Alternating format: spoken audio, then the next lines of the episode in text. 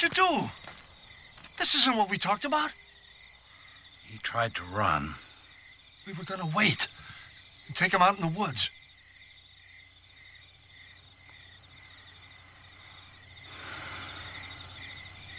I couldn't wait.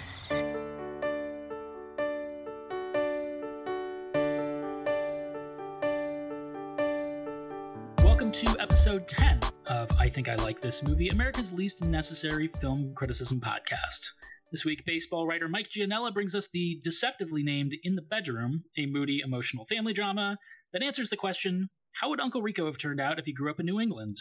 Starring Sissy Spacek, Tom Wilkinson, and Marisa Tomei, it's an Academy Award nominated film that teaches us, once again, that nothing good ever happens when Tom Wilkinson comes over in the middle of the night to try to erase the past. Mike, as our guest, let me ask you are you gonna park your car and grab some lobster or what? oh my god! I you reminded me of that uh, commercial with John Krasinski, and I don't remember who else it was for that that self parking car. I think it premiered during the playoffs, and just got me so. I think it got everybody so incensed on social media. But that's the first thing you, you think of now. So yeah, I, I won't be doing that accent. So if, if your listeners want to hear that, I'm I'm sorry, but no, not tonight. well, we were we got the the sort of expansion uh, of the universe of the Tomei Northeastern American accents uh, coming off of the much earlier than her her more authentic New Yorker, my cousin Vinny, you know, yeah. accent. This one's a little brutal. Yeah, so so this this movie's weird because like for the most part, most of the characters just talk the way they talk, and you know, thankfully, and, and, I think Wilkinson and Spacek both, you know, accomplished actors, just know not to like mess around with it. And, and, just you know get immersed in the characters, and you almost forget the movies in New England. But yeah, at the beginning of the movie, Tomei in particular is playing with it, and you're like, mm, like please don't keep doing that. yeah. Uh, so uh, I I have not seen this movie. Uh, I, I didn't introduce myself. I'm Noah Frank. Will uh, Will Becca, my co-host, did, had you seen this movie prior? I didn't even know this movie existed. I am now I, very glad to know that it exists, but no, I had never heard of it before. Well, Mike, you're since you're the one who brought this, um, let me let me ask you both uh, why did you think that you liked this movie? And and also uh, after you kind of get into that what, what, was your do you remember like where you saw it who you saw it with? What was sort of your experience with it the first time around? Um, so I, I, think to for the first question of why I like this movie um, it, it, was just the the kind of movie. I, I, think it was during award season. It was nominated, as, as you mentioned, for, for five Academy Awards. Um, so I was inclined to see it. Like this was at a time in my life. I, I saw it with my girlfriend, who I'm, I'm now married to. So obviously things worked out. We've been dating for for close to a, a year at that point. Um, we she loved movies. I love movies. So we were big on you know seeing you know the award winners at that point and so yeah, I, I wanted to see it. You know, I, I the cast, so it, it, was just a winner for me. And then you know, as far as why I liked it, it, it was just one of those movies that like it, it's just really tight and, and very like well done, and you, you kind of get immersed in it as as it's going along. Like there, there there aren't a lot of twists and turns. Like there's nothing in it that's like oh what a what a big surprise or I didn't see this coming. But it, it still works. Like it, it still works from the perspective of it's a character drama, and the actors, you know, especially the, the two main actors, pull it off. I, I, was a little surprised that Frank died 39 minutes in because it seemed like it was sort of setting up as this love triangle that was gonna slowly escalate and escalate, and then it was like, oh no, he's dead. That's not what this movie is. Uh, I, I, don't know. To, to, me, to me, that caught me off guard. It it could be just because I had heard enough of the movie at the time and kind of knew what it was about and, and what the focus was that I wasn't as surprised. Like sometimes that happens. It's not like not like it was spoiled. It's more the way it was was marketed at the time. Um, well, do you want to? We, have talked a little bit around it, but do, you want to try to give us the uh, the bird's eye view, the 30 second, the one paragraph uh, re- redux recap for folks who haven't seen it, who might want to see it, who uh, don't understand what, what we're talking about yet? Uh, 30 seconds. I'll I'll try a minute because it's simple, but it's still involved. So um, there's a college age kid and his girlfriend who I, I think is about 30, maybe a little bit older. Um, she has a couple kids of her own. They're dating. Um, it's getting serious. Um, it, as you mentioned, it takes place in New England. Parents are like about in their 50s. Um, so essentially, what winds up happening is a jealous boyfriend. Clearly, he was abusive. Things escalate. You know, as the relationship escalates, um, he kills the the young man, the college age kid, and it, it's frustrating because they can't get to they it, it, you know he gets charged, but it's going to be a manslaughter charge. Um, he's not going to you know he's not going to jail for murder. Um, so both both the parents of, of their late son are very sad and frustrated to begin with, but now they, they feel angered because they feel like there's not really going to be justice for, for their son.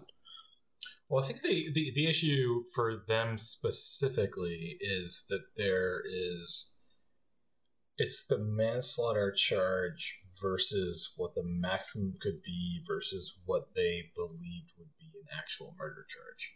That's that's correct, and you know, there's a point in the movie where, you know, and mm-hmm. it, it makes sense. Like Marisa Tomei's character, you find out in a courtroom scene that you know she initially told the police that she saw what happened, but clearly in the scene and then later on, it turns out she only heard the gunshot and came in. Right, played so by played by the wonderful Karen Allen. Right, I was going to mention Karen Allen. Right, and you know, it, it's the whole question of you know, well, if she didn't see it, was there actually a struggle and the gun accidentally went off, you know, or, you know, did he do it willfully and, and maliciously? We as the viewers know, but, you know, the, in the courtroom, they really don't know. Yeah, and, and of course, the, the we sort of see that these prosecutors are kind of bumbling and incompetent, and and you know just sort of just sort of going through the motions, and so it becomes ultimately this movie about sort of vigilante justice and, and yeah you know, do you do you, does that actually provide you with uh, catharsis and relief and and, and all of that? Um, I really, I, by the I way, really do think it's like a wonderful anti-death wish.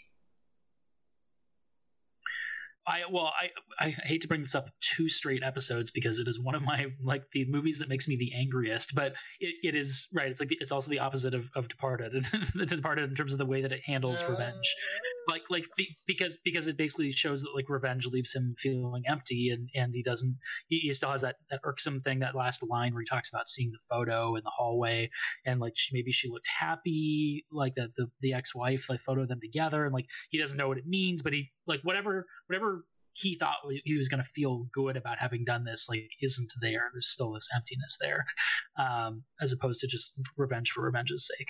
Um, and by the way i, I was going to point out in real life assuming that this was filmed in 2000 uh, it was a 2001 release the that couple he's 21 and she's 36 She's a full 15 years older than him, which I, I, I didn't when I looked at them on screen, I didn't think that of that at all in the opening scene. I, like, it didn't really occur to me that she was that much older. And then sort of as it played out, and they they started sort of giving you more information about the characters, I was like, wait a minute, she is significantly older than him. And I looked it up, and, and I mean, 15 You're, years going that way, especially in Hollywood. I mean, that's a that's are, a major. Are you talking in real life, like their ages? Oh, yeah. Okay. Because the actor I, was 21. Yeah, I, I, had yeah. questions about that too. I get the I get the feeling that as a character, she might have been a little bit younger. What's What's interesting is the story this is based on.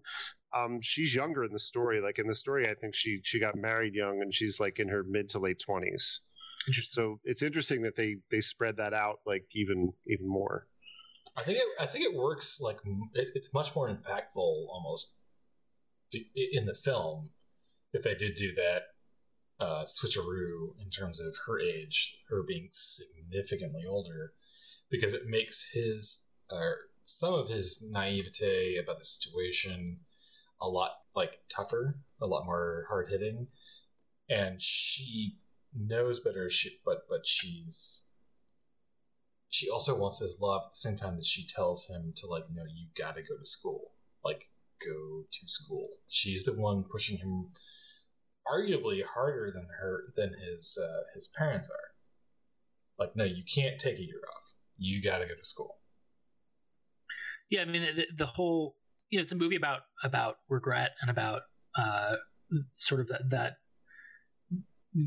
looking back, like what what could we have done differently? And the, the parents both blaming each other, you know, sort of secretly, and, and the, this long stretched out time between when their son dies and when they finally have it out at each other, uh, and sort of say what they've been thinking for months. Um, and and yeah, I mean, neither of them really did enough, and they both know it, but they both know it's probably not their fault, but they can't get over the fact, like thinking that it is their fault. Like that, that's the whole sort of narrative tension that that drives really really the, the whole movie um, is this and, it, and it's you don't see that i feel like you see that story with like a a young child. We were like the, a death of a young child will drive parents apart, but like you don't really see it with like a, like an adult child. Um, and so it's in that sense it is sort of a and maybe not unique, but but it's a different perspective on that that human emotion, that trauma, that sort of attempt at, at resolving everything that comes with that.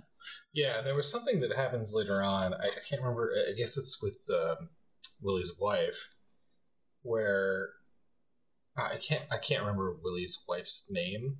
But when they go to the, they they go to the cabin for a weekend because Willie thinks like, hey, you guys need to take your mind off things. And when it's uh, it's Katie, it's Katie, by the way. Katie, uh, she says, uh, "Well, we were never in danger of uh, of dying out." and that's because they have 11 fucking grandkids. And she's talking to Sissy Spacek, and Sissy Spacek is like well we had one. Well we had one kid. Yeah, yeah. like yeah, yeah. that was just um, that struck me as so brutal. Yeah well, they fight about that like as as part of that brutal. Speaking of brutal, as far as that fight they have at the end, where throughout they're like walking on eggshells or not talking to each other. Like during that fight, you know that that kind of comes up, and you know comes up in earlier of the idea that he was you know training. He was in medical school. He's a doctor in the movie. You know they they decided to you know not have any more kids and you know, before the fight, it's like she's like, oh, you know, we shouldn't say this, but it is what it is. But then during the fight, you can tell like there, there's clearly some bitterness on her side of like, well, like I wanted more kids, but you know, I understand we didn't have it, but I'm really mad that we didn't. Well, speaking of, of the characters, I, this is you know a fairly small uh, cast uh, uh, in terms of, of, your primary characters. Uh, we've done a couple movies like this. Joe Black was like this, where it's really basically a half dozen people in the film, uh, outside of a couple of other you know one-offs. Um, Mike, looking back at this, was was there a character that that improved the most in your eyes? You know, watching this again, and, and maybe one that that didn't strike you as well, that kind of sank the most in, in your eyes, uh, you know, on a second watch. Well, it, it is difficult with like the small cast, but I, I would say I will say I don't know about improved, but so Marisa Tomei's character, um, Natalie Strout, I, I think the first time I saw the movie, I was really focused a lot more on on the Fowlers and in particular the the parents. But in this movie, I thought a lot a lot more about her, and I I felt you know, obviously you feel bad for her to begin with, but I, I, felt even more bad for her watching it this time. I felt like, yeah, I, I, just can't believe that, you know, she's going through all this with with the husband, and yeah, maybe she shouldn't be dating this kid. I, I get that, but you just get this impression like she's kind of at, at, this job as a clerk, like she she doesn't really seem to have much of a life, like beyond her kids and beyond this this awful guy who's a part of her life. And at the end of the movie, you know, she, I, I found myself wondering, like, well what happens to her? Like what what's you know she was getting some kind of support from from this guy's family who apparently had money. Like what what's going to happen to her? What's going to happen to her kids? Like it, it really feel felt terrible to me. So I, I guess that was improvement, but I, I thought more about her, and I don't know. I thought less of anybody. Like I it, it's tough because all of them are going through such a a terrible situation that like is there anybody you can say like do i feel less for ruth because she should have acted differently? I think that's what makes this movie real is, the fact that all of them they're flawed. Like they're not one character's not perfect while the other one is behaving like a jerk. They're both jerks at times but that's what made it real. So yeah i don't think anyone slipped for me and even in hindsight but, well, what were your impressions? Obviously, this was your first time uh, watching, but uh, just in terms of, of the characters and, and how they were handled. I, I, honestly think it's brilliant. I think all of it is absolutely brilliant. I can see the motivations behind every single character. um, yeah, Frank is a less-lorn kind of kid who's considering taking a year off from what would appear to be a promising uh, architectural uh, postgraduate study so that he can stay near Marisa Tomei. And he wants to, you know, capture. Ca- he's, he's willing to go out on a boat at four o'clock in the morning, capture fucking lobsters, and and make sure that their pincers don't snap anyone, so he can be near Nurse Tomei and her kids at the same time that I. This sounds terrible, but I kind of get where our asshole character is coming from, where he just wants his kids back. Obviously, he's a fucking lunatic, and I would never do anything like that. But his his motivations are very clear. At the same time, that Sissy Spacek's motivations are clear, where she's like she just wants her son to go to school and do well.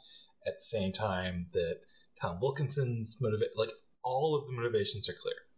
This is the only two hour and eleven minute movie that earns every single second of its runtime. We get to know everyone, we understand the motivations, and it's I really do just think it's great. And uh, having never seen it before, I can't do the up down in terms of characters, but they are all all great.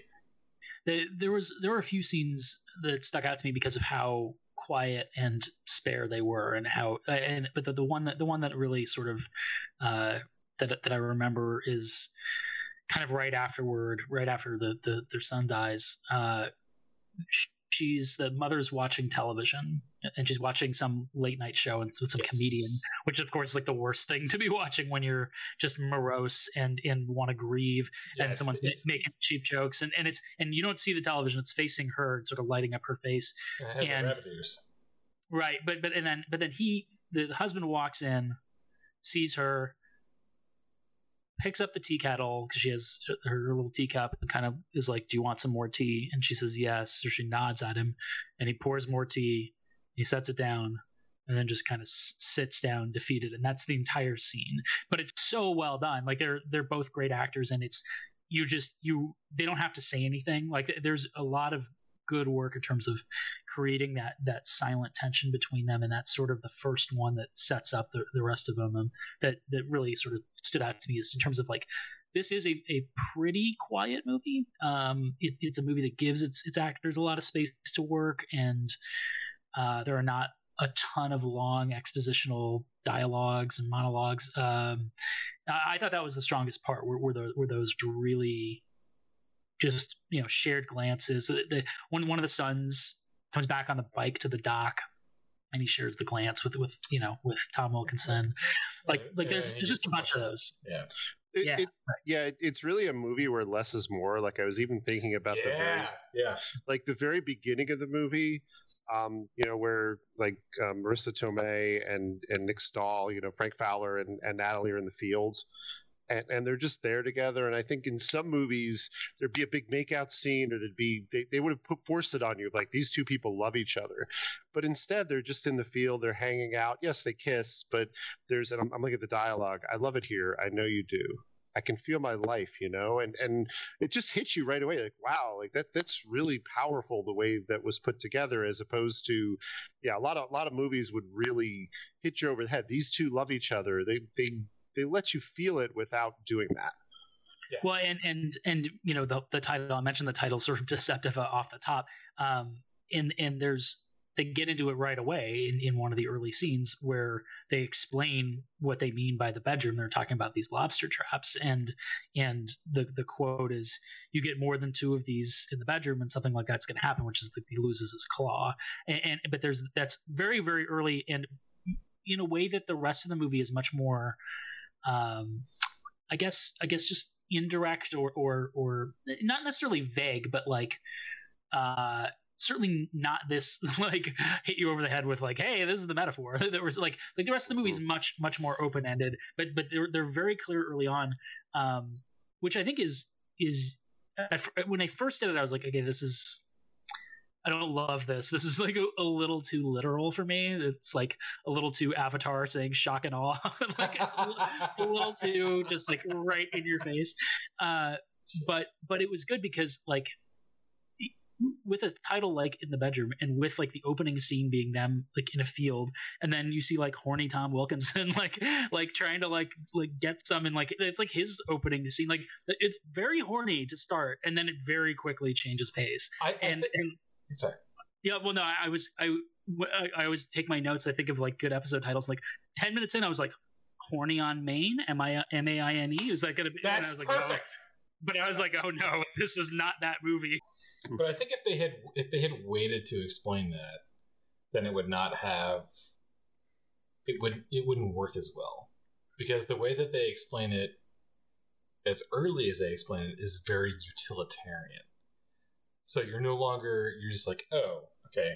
So that's generally like what the title means. and we'll just leave the rest for for you to determine later. It, I, I I agree with you, and I kind of disagree with you at the same time. Where I think like you have to do it in this utilitarian fisherman sort of sort of industrial way. Yeah, I mean, I, I don't, I don't hate that it. It's, it, it was just, it seemed, it seemed a little too literal, uh, like at the time. But, but I appreciated it more that it that it set that boundary, that it changed the tone of, of the film to be like, this is not a love story. Like this, this is this is to end poorly, you know.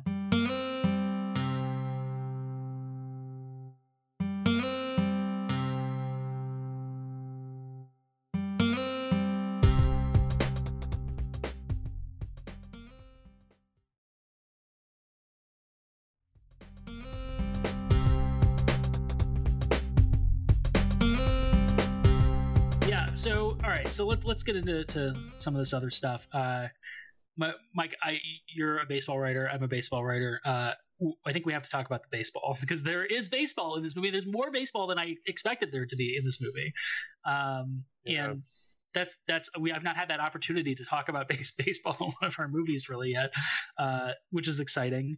Um, it, it was funny to me to think about just like li- listening to the Red Sox in Maine in like 2000 yeah. was a much different experience than it is now. You know, uh, like, like you're, you're talking about these like perennial losers. Like it's it's like almost this like defeatist exercise in terms of like like now you wouldn't think the, the same way about them. Like yeah. constantly like finding an escape. well, I mean, they, they were on their way up. Like I'm I'm looking, they, they won 85 games that year, and I I, I think you know I, I have baseball reference up. I'd have to go look at the franchise encyclopedia. The Yankees were still the, the dominant team. That was right in the middle of, of all their World Series. But yeah, the the Sox were. Yeah, I, I see you making the, the sign there, William. Um, the the Sox were you know on their way up but you're right it was before you know they won their world series and you know it, it is kind of funny yeah they had pedro but but you look at the lineup and yeah, they had Jeff Frye, you know, Brian Daubach, you know, Morgan Burkhart, Ed Sprague. They, they weren't quite there yet. Right. Well, uh, I, I did go back to, to find you, you hear the uh, the actual game when he tells when he's driving out with with uh, the ex husband to uh, eventually murder him. Uh, you, you, you, he turns on, he tells him to turn on the game. He says, well, it's one in the morning. And he says, well, they, they replay the game and the game comes on and, and the announcers are talking about the last Red Sox hitter to to hit three home runs in a game, and they they're talking about uh, Wally Joyner and Andres Galarraga, and between all of that, was able to triangulate that this game was a, and they, they mentioned it's the Braves, it's seven two after six, which was the final score. Uh, the Red Sox beat the Braves at Fenway on uh, July 9th of 2000. Yeah, I found it too. Yeah. Yep. Tim Wakefield beat Kevin Millwood. Uh, Nomar Garciaparra had homered twice, hence the reference to the last mm-hmm. Red Sox hitter to homer three times.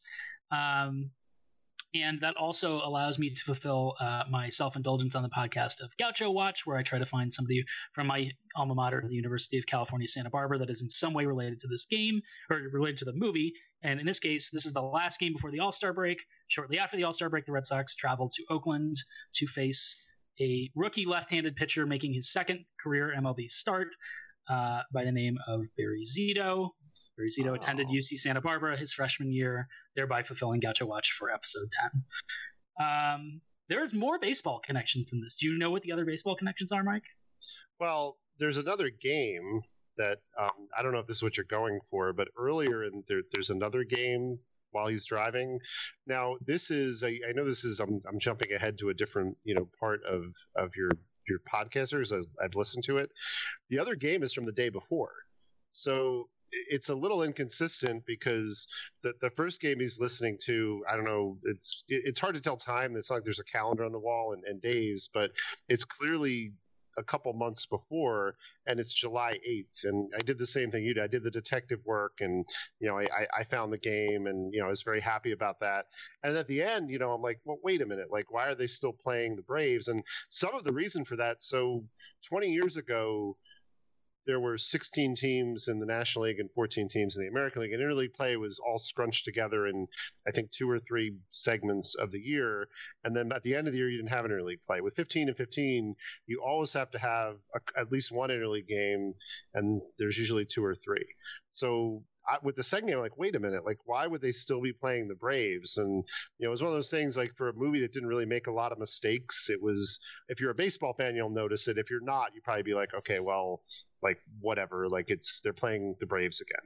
Well, yeah, the, there was continuity error there in terms of the she meant the wife mentions Sissy Spacek mentions that the concert is they're getting ready for Labor Day. They, right. they have to have the concert, and so like I was expecting this game to be a September game, and then I was like, oh no, it is not. I don't know that we're supposed to know that an entire year has passed, or that they probably just found a Red Sox game with some interesting commentary. they they probably what they probably did is they probably were like listening to blocks of Red Sox games, and they just took a block and decided to use that as opposed to poring over it and going, well, we have to have a game from September and we have to have a game from June or July.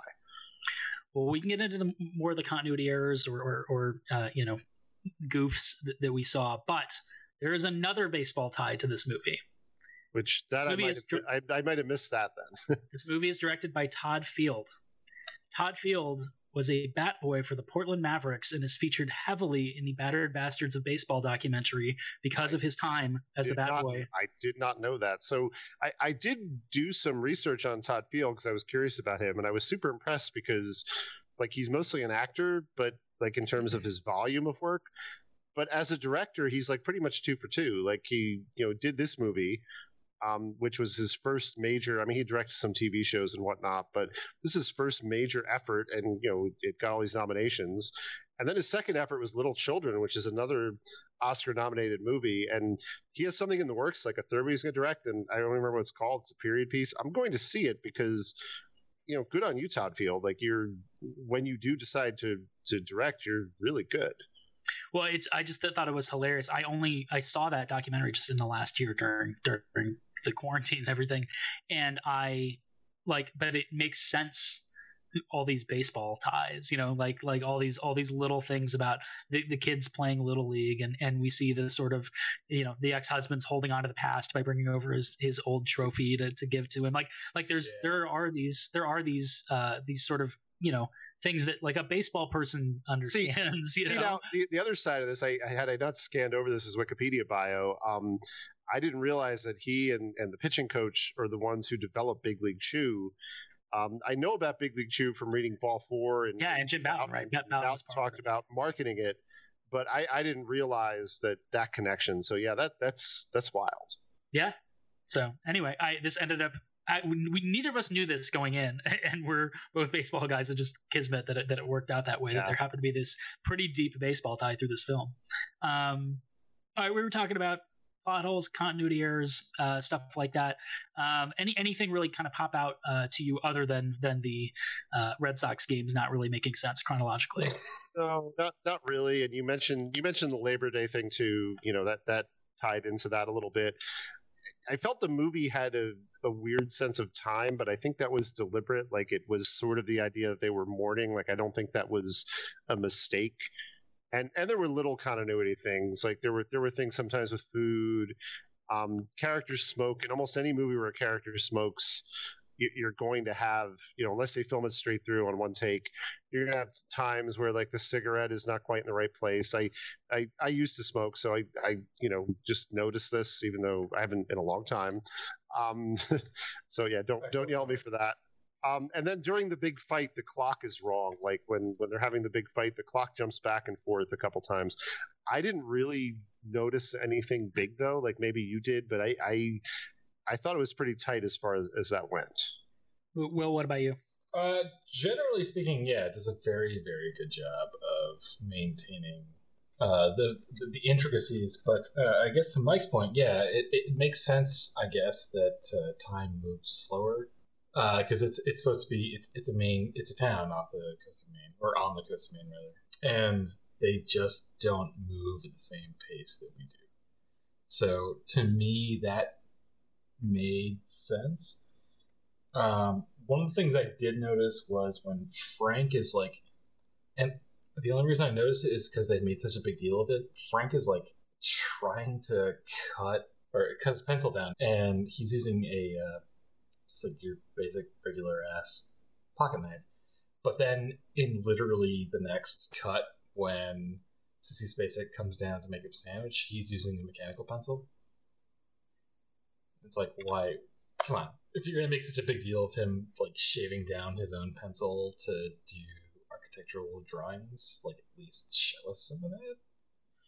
Yeah, I wonder. I mean, you, you could be charitable and say, "Oh, that was a metaphor for him, like giving up his, you know, or, or whatever." I don't. Um, I, I'm probably not. my dick to fuck Marisa Tomei. Okay, I mean, I don't, I don't, Uh, I don't know where you go from there from a metaphor perspective. Yeah, I, I, I wonder like if there's stuff like if you've you know if you've been a fisherman or caught lobster, maybe somebody who's done that might have seen something and said, "Oh, that's not quite right." But since I have no expertise in that, I I wouldn't know. Uh, so yeah, I uh, he does have a strange method of measuring lobsters. So uh, all the, the the actual like factually they're correct in terms of the lobsters they hunt, but when he starts pulling out the measuring tape, it's it's a little bit off. Like he they presume it sets it up like he automatically knows that like okay is too short this is too short but then he has to measure one that he's not quite sure is too short and that doesn't usually happen because when I have gone out on boats, it's like they think it might be too long, not too short. It's hmm. easier to know when it's too short than it is too long. You you also mentioned something before we started about uh, like an ant in the in the open that you weren't sure if that was intentional or not. Yeah, so when Nick is laying with Marisa Tomei in the field, uh, there is an ant holding a, I think it's a seed in its maw, but it looks natural. And I was totally unsure if that was something they did intentionally or if it was an accident. And if it was unintentionally, that would sort of be a brilliant metaphor for what this is, which is like a failed planting, basically, or a hmm. failed seedling. Hard to say. Yeah, it's, it's, it's only there for like four or five seconds, but it's really there. And then he looks at it and kind of laughs. So I'm leaning toward intentional, but I don't know.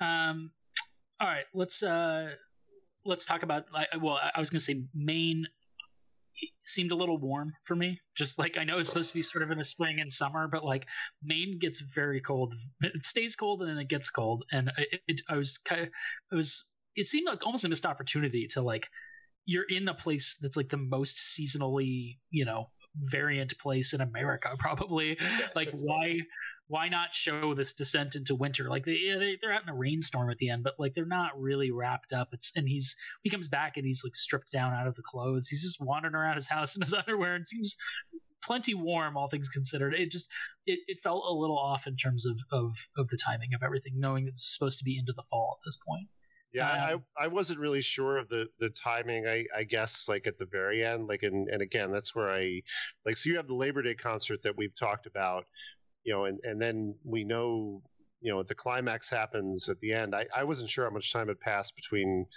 that Labor Day concert and and the climax. Um, I guess the one thing about that is that I, I didn't think it was that long because there was a baseball game on, and if you accept that it wasn't on July 9th and then go back in time, I thought it was still September, so I thought, well, it might be cold, and it is Maine, but I didn't think it was like November because you know th- at that point the season's over, so I didn't think much of that. Sure, sure. Um, all right, let's. Uh, this is this is a 20 year old movie at this point. This came out in 2001. So what's what are some of the, the things that really stuck out? You mentioned uh, the the bunny ears earlier, Will, but I what what were the sort of of the of the time and, and era things that really sort of popped out that, that very clearly put this movie in 2000 2001? I think it has more to do, and I admittedly I don't know what Maine, a small town in Maine, looks like exactly these days. I did uh, when I was in college in 2001 date a woman whose family lived in northern Maine, and this looked roughly like what I saw, where you you would go to a small corner store and you'd get a brown bag of groceries. So that didn't strike me as terribly odd, but it was certainly at the time. Um, the thing that annoyed me the most was the price of cigarettes and Sissy Spacek's switching between Marlboro Reds and Marlboro Lights. Like, pick one, please, for God's sake. But other than the TVs and the idea of a small town doctor, which frankly probably still exists, especially for a community like that, I think it's it's it's roughly timeless. Uh, this movie really does work. I I, I know I've complained about a bunch of stuff, but this movie really does work. It is really a brilliant sort of character study in terms of like how do parents deal with grief when they don't feel as though the justice system has worked. There's so so there's a couple things like I, I do agree with that by the way, and I, I, I do agree, Will, that the small town element worse to the advantage because like if a movie takes place in a big city where things are always moving you'd be like, hey, you know, this is New York City and it's 2000, you know, look at how different it is. And, you know, it, it's so much more commercialized or, or, whatever. But because it's a small town, you're right. Like, it, it, there's not a lot in the town itself. And I haven't been to New England in like 15 years, so I don't know. But I'm just guessing. Like, every time I've been to New England, yeah, more or less looks the same, especially in the small towns. And that's true almost anywhere you go to a small town. Like, things don't really move as much. I always have the thing with movies that are like of this age or maybe a little older like kind of the what if they had a cell phone? That that's always my my sort of test of a movie. And if you go back 25 years i always think of the movie reality bites. I always joke that that movie is the quintessential the moment that movie like ended things changed between like with the internet where you could have like looked things up or done things that you know they weren't able to do and you're like wait what? It's like oh yeah no internet or at least no internet as we know it. In this movie it's a cell phone thing where it's like well I, I do wonder you know if in in the scene where frank you know dies, if there had been a cell phone available, if you know um, Marisa Tomei or, or Natalie calls the police, or you know does something, you know, even to record it, even like where even if she can't get to the police in time, there's a recording, and the recording, I don't know the one party, two party rules in each state. I think it means a well, one the, party. The, well, no, the entire thing changes because in right in 2021 there's a ring an Amazon connected ring in the back window where well there well there you go. Yeah Rick, you got Rick the Dick punches in with a gun and there you go. Right right. So, So the that's it. technology could have saved him but even if it didn't save him you know Richard is probably guilty. Like that right. That's he, gets, he doesn't he doesn't he doesn't get he doesn't get five to fifteen for a misdemeanor it changes uh, things it changes things a lot and then Yeah. You know sure the parents are still angry but like well he's going to jail for life or you know it's not going to be paroled until you know we're really old then whatever we're we're satisfied. And then at the end too again the cell phone thing a little more difficult but you wonder if richard had a cell phone when matt was you know had the gun on him and you know all, all that stuff if there was some way for him to kind of silently in his pocket you know especially in you know to, to kind of silently like dial 911 and and maybe get help those are probably the two instances I think. well, thought- and just they triangulate. They probably triangulate the pings, even if like even if he died, like it would it would make it a lot harder for them to get away with it because there's all, all this technology that's you know that shows where, where you've been because it's tracking you. right Um, but there were there were actually a couple of, of specific phone references uh, that that were highly of of the time. Which uh, when he is sitting in her kitchen, when the ex is sitting in her kitchen when she, when she comes home, uh, he says, "Oh, I just got your message," as in like. oh yeah yeah and, and, and and then and then when um when Frank picks up he's talking he's on, on an interview with an architecture school or whatever and then he gets a call waiting and pops over to find out that that the, the ex-husband is is you know basically attacking and, right and can you give me a and second I have to leaves. get shot in the head Right, but he literally, he literally like pops. He hit because I remember him going, "Oh, hold on a second. I was like, "Is he gonna hit the call waiting button?" Yes, he is. this is extremely of like high school, you know, uh, memories uh, coming back. Well, and, and even though you know it's the, the, the internet certainly existed in 2000, in some ways it's a pre-internet movie, and from in the sense that you never really see anybody on a computer, you never really see anybody online. Like they're all just watching TV. Like like now you wouldn't really see that so much unless it was a plot contrivance. Like we're we're so much more wedded to our computers than we are our, our television sets. Yeah, well, and the cars are, are very, you know, of the era, but they also seem contemporary enough. The the fashion is mostly contemporary, although the, the one thing that, that stuck out to me that I just have this note in, in my in my notes where I was like, what is it with Frank's ridiculous patched jeans? Like what what is they supposed to be showing him being some sort of an artist? Is that like I, I assume it, was like a kitsch thing. Like it, it, it uh, felt it just felt like I mean, maybe this is like a leftover grunge, like, or you know, that sort of Well, like, it- area, It, it looked to me like he was continuously patching them, right? But like which, that's which would reflect on the like sort of like, Well, yeah. If, if there was, if, if anything, I, I think you see this in movies like this. Like they're trying to establish he's like a young guy, and it almost fails at that. But it's such a minor failing in a movie that otherwise, you know, as as we pointed out, is like so tight. Otherwise, that you're like, oh, whatever. What I did find interesting was the Doctor Dad drives a, I think it's a Saab 900 with the license plate that says vet on it, but they don't show you that the Doctor Dad was a vet the entire time.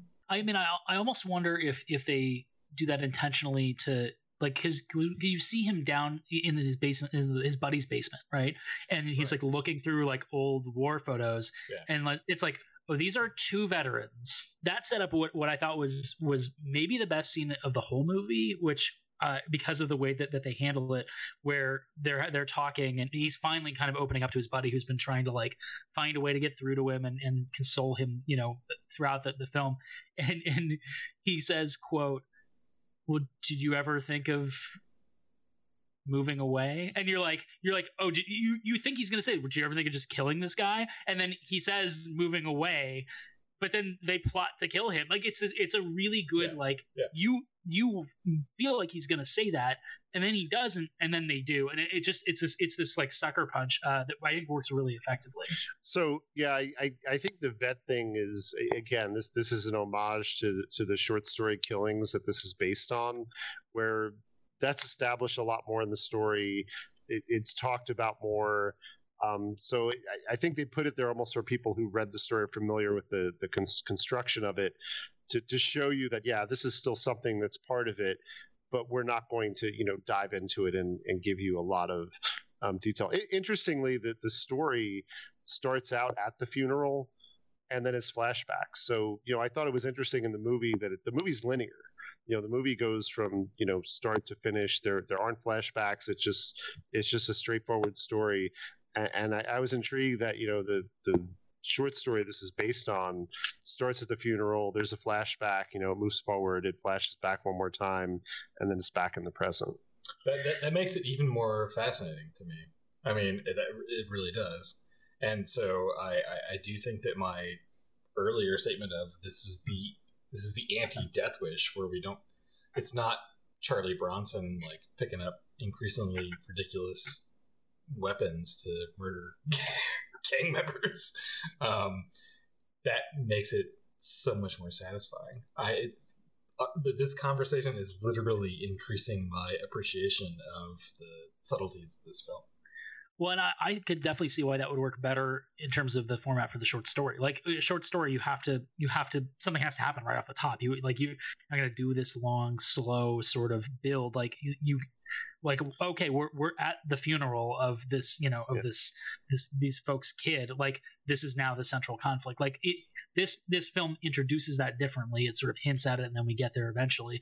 But I, I can see why that works better in a feature film, and why why the, the Well- other format you know is better for a short story. Yeah, in a, two-hour, ten-minute movie, you you have time to care and you know start caring more and more. But you're right, in, in Noah. In a, in a short story, right away you need to care. Like if you don't care on the first page or two, you're not going to care usually.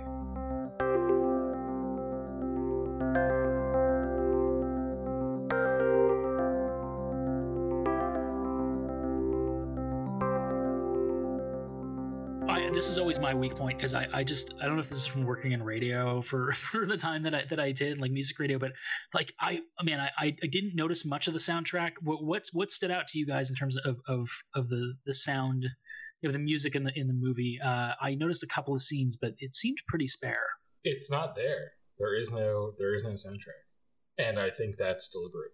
You you live in this silence. You live in the lack of any kind of emotive or comforting music. That, that there's no way that that's not deliberate. You're just with the characters. Yeah, so so the soundtrack is it's all instrumental. The only time you hear any non like classical type music is in the car at the end when there's like you know a, a rock song playing before he puts on the the baseball game we were talking about. Um, but I, I do there's so Sissy Spacek, you know, she she's a music teacher, and she's preparing a choir to sing at the Labor Day concert. So this, you know, Will, I'm kind of glad you didn't come upon this in, in your research because I, I, think this is going to like blow everybody's mind. So, so there's two. I think it's Balkan folk Balkans, songs. Yep. Yep. Yeah, and I, I went and looked at, at the lyrics and and the translations, and like they're they're completely symbolic. Um, there's there's Zeni Mi Mamo, um, and I'm actually looking for the the translation for that one. I'm, I'm going to work backwards though. There's there's a second song, which is a up. Oh, there you go. You have it in your notes. I'm, I'm looking on the screen. Um, there there's a second song though, um, which is it's a it's a Croatian song. It's OJ Savis. I'm not sure if I'm pronouncing it correctly, um, but the lyrics are that water's cold. Take me back and forth. There and here.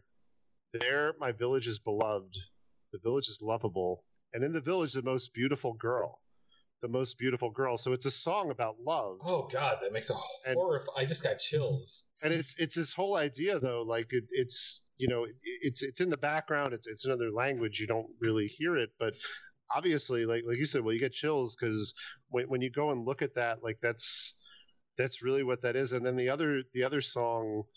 Um, is even more blunt and, and this is the song that they they sing as the um they sing at the Labor Day concert.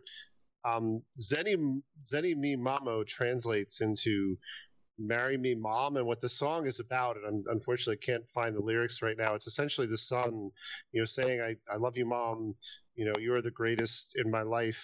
But you know, I've I've met somebody. You know, I've, I've fallen in love. I, I'm leaving. You know, I'm I'm going to go you know off into the it's, world. It sounds like "Forgive Me." It, yeah, and and it, it's just really again, you know, you're talking about the brilliance of this movie. It's just brilliant that you have these two songs that are not in English, but if you look at the translations, like they both weave into the fabric of the movie like like perfectly, and and the idea of you know a child who's you know about to go into manhood and, and depart into the world, and you know because of this tragedy and this ghastly murder, you know, just won't get to do it. Yeah, I, I didn't know any of those those details, which obviously are highly intentional and crafted and and but they they do sort of complete this parallel theme which i i thought was probably the intent and this definitely solidifies you know, we have the lobster sort of theme for for Tom Wilkinson's character for the dad and and and and, and it's introduced very early on this his sort of relation to to you know this this work and him right. Him mean, the, the, lobster the first lobster they see loses an arm right well but also also him like not him not wanting Tom Wilkinson not following his father. You know, like they they set up that whole sort of multi generational, you know, men in, family conflict. And and as soon as the, the music kind of started up, I was like, this feels like a like a parallel, like the parallel for the mom. Like this feels like like the like the lobster fishing for the mom. This is some sort of a metaphor for for, for like the family relations. I, I didn't know the details, but it makes perfect sense. Yeah. So I I, I found the lyrics to that the song at the concert. It's "Let me marry mother, let me marry." You know, let me marry sweet mother while I'm still a young man. I'm not going to read the whole the whole song, but the last is, let me marry mother, let me marry, let me marry sweet mother, a beautiful girl for you and my father. That will be a great joy. That's that's the beginning and end of of the of this uh, folk song.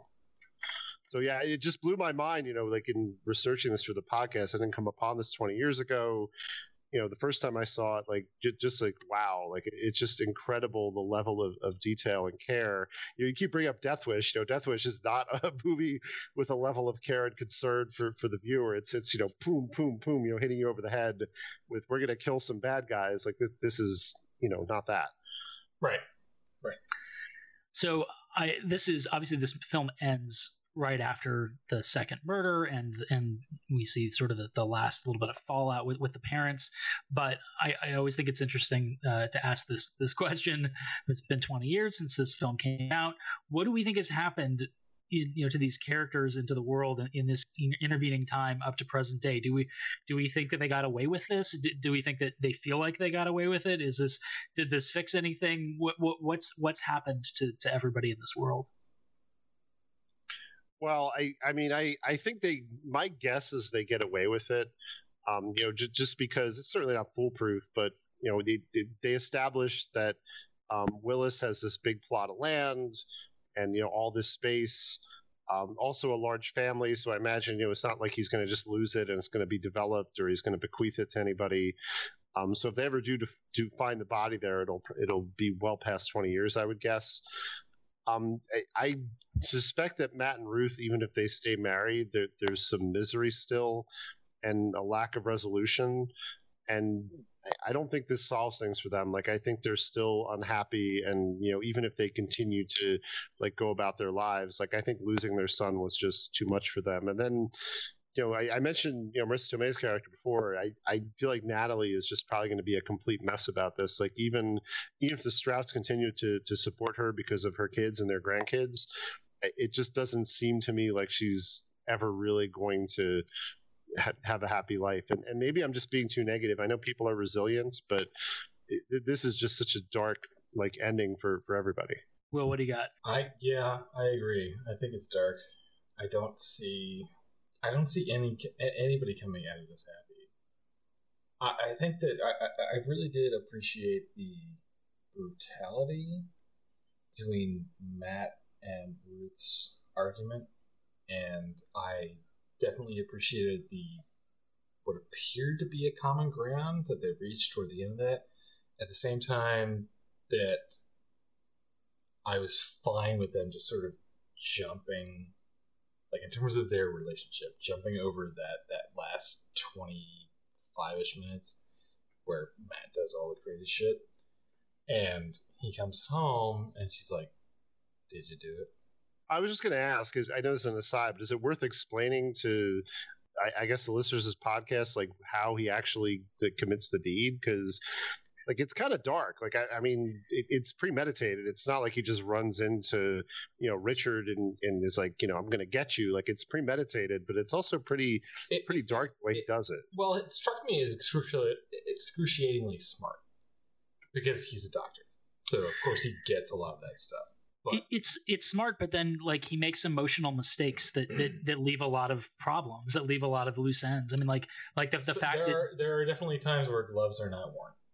Well, and he kills him in the wrong place, and that is the chain of events that makes them late to come back across the bridge, which means that the bridge operator sees them. Now there's a witness that wasn't supposed to be there, and he like I mean, he comes up to him right after this girl's just shot him down at the bar. Like you have someone who puts him at the bar at closing, who and he was clearly like didn't seem like he was trying to leave town. Like seemed like he was trying to hook up but that the, night. Like okay, and like, so and so like this this might be a like a you reading versus me reading, where I saw that look that the uh, bridge operator was giving him was like, I know you did, but I kind of understand. Maybe I mean, yeah, like like, a, like an American Gothic kind of. I mean, you know, the the thing about it, like whether he's he's attached to the crime or not, like he is an obvious suspect, right? Because you know, if if the police are going to come start asking questions or looking for motive, he and his wife like have well outside of, of Natalie, like they have the motive. Like they're they're the ones who clearly would would want him gone, and you know all that. And he had had the conversation at the bar, asking that guy like right about all this. I'll I mean, keep my he, ears open. He, he set up a bu- like a bunch of bad like I maybe the, the, prosecutors are so incompetent that he gets I, away with it well, anyway, or maybe or maybe that the community is just like, yeah, we're not. Gonna, I think you know. Yeah, I, I, get the feeling it's more the community thing. Like I have a feeling it's a small town thing, and this idea that it's not just.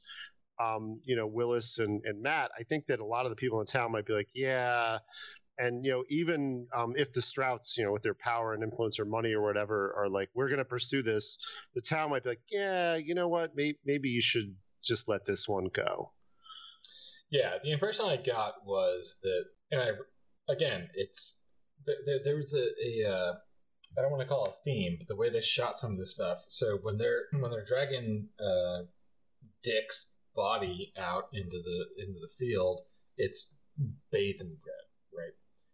and then they do a burial scene and then we get another red light at the crossing with the with the guard staring at uh, our hero, and I was just like, mm, okay, this is like a this is like a small town like yeah fuck that guy kind of thing. Yeah, certainly plausible. Um, I it, it ends at the right place for it because it's it's not about what happens next. Obviously, it's about it's about them just living in, in that moment and, and not seeing, not being happy for for what they've what they've done necessarily. Uh, uh, sort of having that reckoning. I don't know if you've seen the there's a French film, uh, La Jetée, that Twelve Monkeys was basically based on.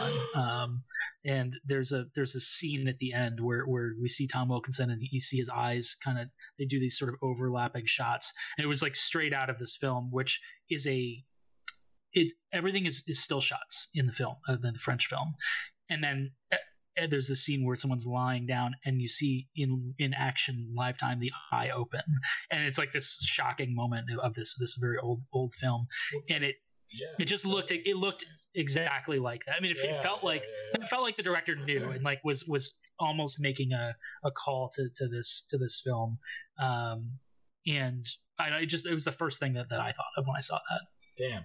Yeah. No, I didn't know that.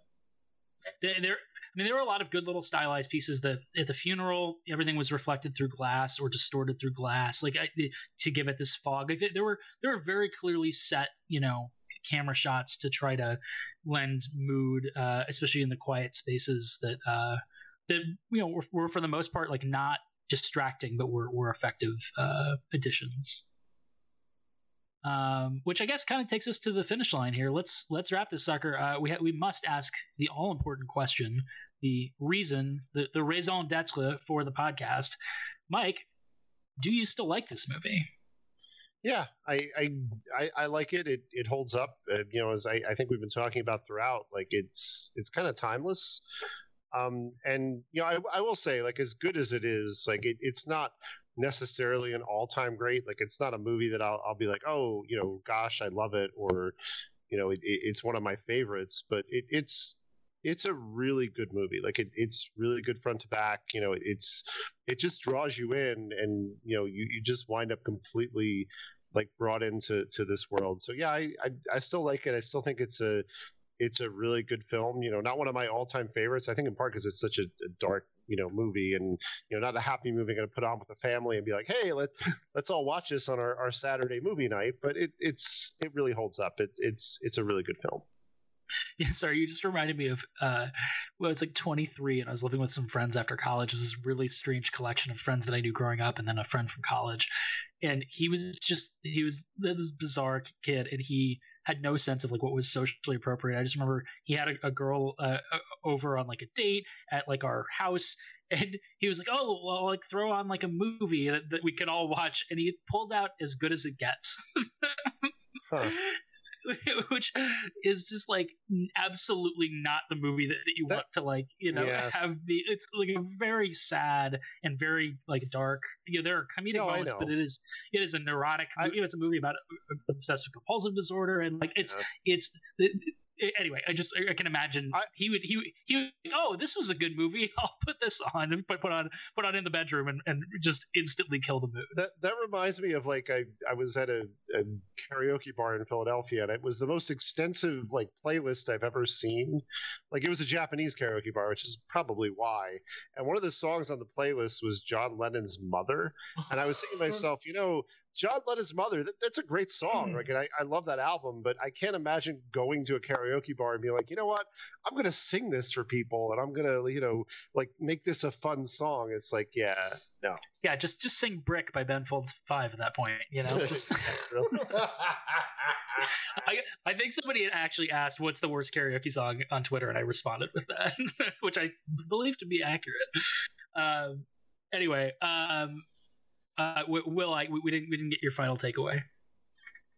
I was really, really, really, really pleasantly surprised by this movie. I think it's brilliant.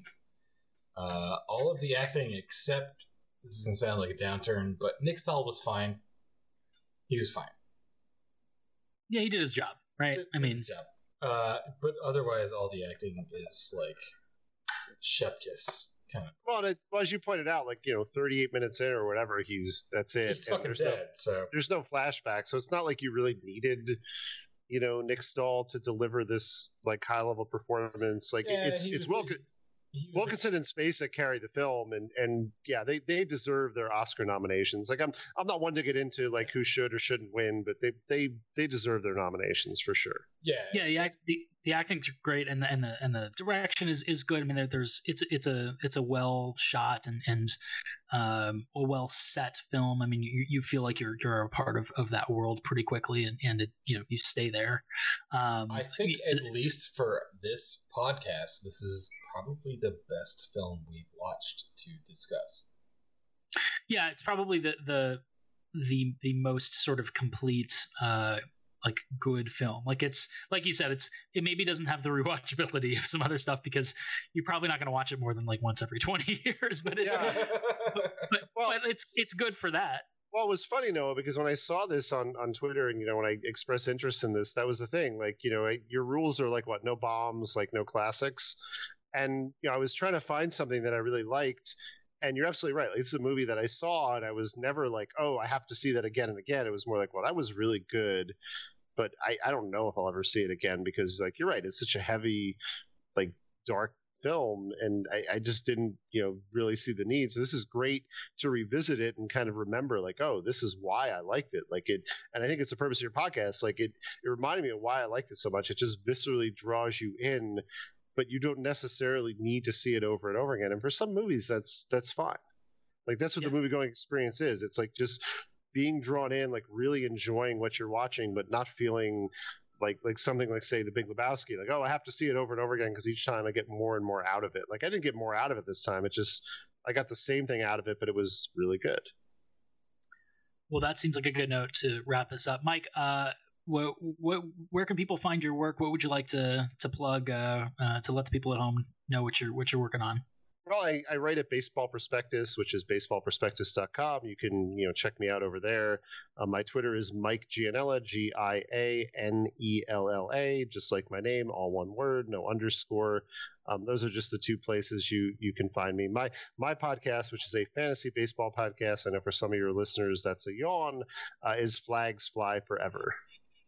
I mean, you never know. You never know who's listening. Uh, so uh, thanks uh, again for joining us. Make sure you are following online uh, on our social media accounts on Twitter and on Instagram at like this movie. If you'd like to take part in the conversation, use the hashtag ITILTM. That's hashtag ITILTM, and we'll see you next time.